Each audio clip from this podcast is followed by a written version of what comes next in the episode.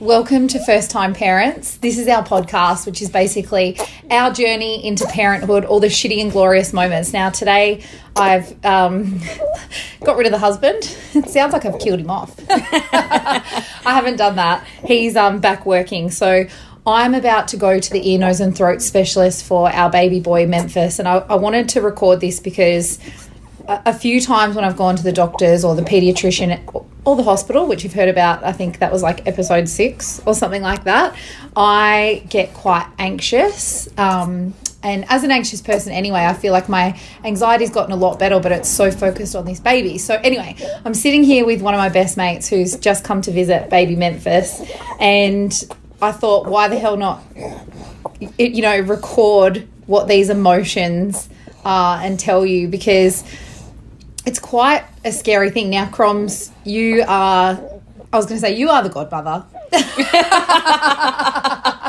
little goddy.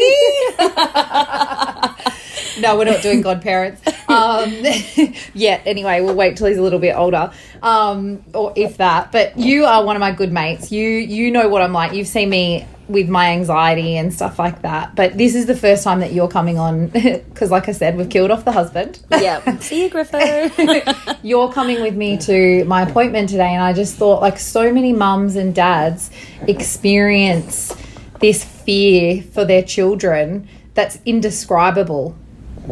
Yeah. Like- so, well, how are you actually feeling right now? Well, I'm starting to get the sweats. Yep. Um, I actually kind of shut down in these moments and don't really know what to say. So, because my focus is just him, but in these moments, I always think worst case scenario. Do you know what I mean? Like, Which is pretty normal. yeah. but like, I just can't imagine anything bad happening to him. And I know so many families are affected by, um, you know, things with their parents or, or, you know, but for your child, I can't even describe like, as soon as he's born, like you're reborn as well. like, or, or, like I said to mum, you're kind of born with this. Um, what are they like? A little microchip in you that says you will feel so sad for your child now, or you will feel all these mum guilt. You will feel this. Like, do you know what I mean? These experiences that I've never had. Like, I'm scared because the worst case scenario for him means surgery. And when I met the doctor the other day, because they think he has stridor. Um, I was going to say don't Google it, but if you want to know more about it, Google it. Basically, sometimes babies are born with their airways that are too small. Right. And so I noticed from, you know, like I said, there was an episode where I talk, took him to the hospital. I noticed that there was something going on with his breathing. And um, if you do hear him in the background, he's just on the boob getting a little feed before we go to the doctors. You might hear a little or sucky, sucky.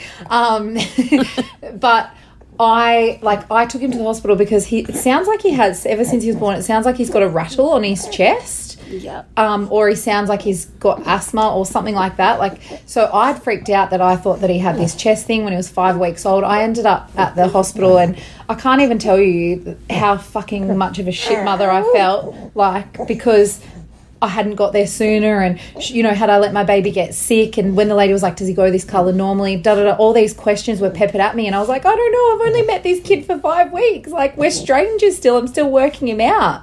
So you beat yourself up, I think. And and when I left the pediatrician the other day, and Memphis actually went blue and stopped breathing. That would have been quite a scary Yeah, experience. when we're at the pediatrician, and that was because we were going there because I was worried about his stupid flat head, and and because the shape of his head, and he was like, oh. And I spoke to this doctor before about his breathing, and he assured me that it was fine. But uh, get in there, buddy. Um, but I like I, when he was holding him down to show me some neck exercises. That's when Memphis went blue because he hates you playing with his neck. And he goes, "Oh, how long's he been doing this for?" And I was like, "The whole time he's been alive." Like I thought that was normal. I thought I thought because it was a pinky color. It's okay, buddy. You're supposed to just be quiet on the boob. We're recording a podcast. Gosh. Um, gosh, mate, everyone think it was about you. um, so in that moment, he was like, "Quick, we need to get him on the oxygen. We need to see how much oxygen he's losing, etc." And I was like, "Oh my god, again, I'm a shit mum. He's been doing this. He's four and a half months now. He's been doing this." And but then I had to remember, I've seen a couple of doctors. I've been to the hospital about his breathing, and everyone was telling me it was fine. So we're going to the ear, nose, and throat specialist today. So, what, like, do you have a list of questions that you want, like, answered in your head? Well, normally I do write down everything, but like I said, today I've gone into everything's going to be fine. Yep. We're not going to need an operation. He's just going to look. But then I just realized when I was changing his nappy, I've been to the ear, nose, and throat specialist because I've got stuff on my voice box.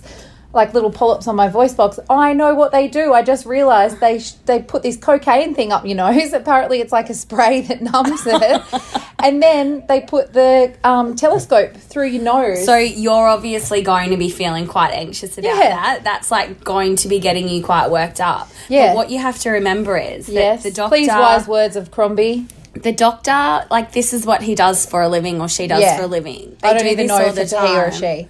Look, it doesn't matter. I mean, I've watched Grey's Anatomy. They all seem good.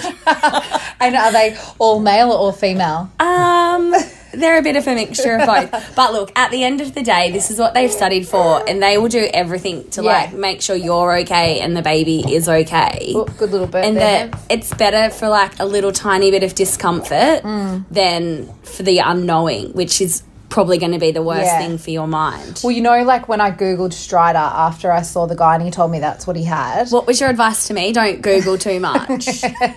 Well, I had to because I was like, well, now I want to know what it is. Worst case scenario is he could have died, like because of his airwaves. And the the thing that's I guess His keeping airways. airways. What do I keep saying? Waves. Airways. Oh, I'm a teacher. I always correct her. No, but I know it's airways. But I think because I used to work on radio, I say Yeah, airwaves. it makes sense. but you know, you've got air coming through their little Memphi moo. Um, so, what? Oh God, now I've bloody forgotten what I was saying. We were talking about worst case scenario. Is it? Oh Like he yeah, so died, I, but yeah, but then he said to me, if he's putting on weight, if he's feeding and he's fine, babies with really bad stridor, they don't thrive. So he wouldn't have been putting on weight, and he's well, the little man is definitely thriving. Yeah, yeah, and that's it. So that's what I've got to remember. I think today is just good because then they'll monitor it. That's what they do. Apparently, like ninety five percent of the cases, they just have to monitor them because they will develop as they go along. But like he said to me, if he gets a little sore throat or anything like that, because his airways are so small, or bronchitis or anything, he he could potentially like his airways could close over. Because they're little airways, not waves. Think of a straw. yeah. That's what they are.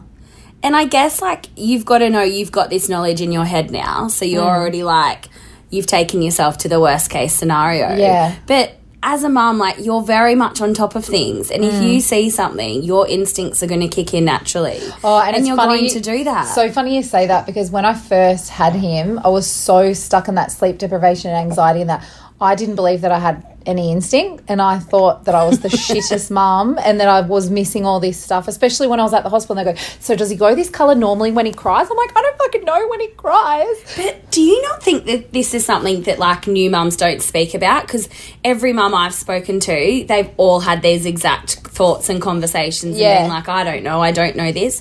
It's Yeah. like everyone just thinks you have the kid and it just pops out. and you, know, and you and the kid's got to be a perfect little breastfeeder. No, they have to learn.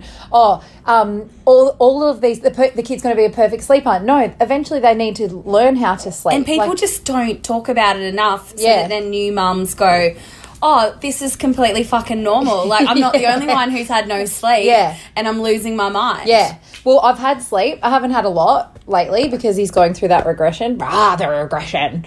Um, but I f- I'm feeling good. I'm. I actually think I'm feeling okay because you're here.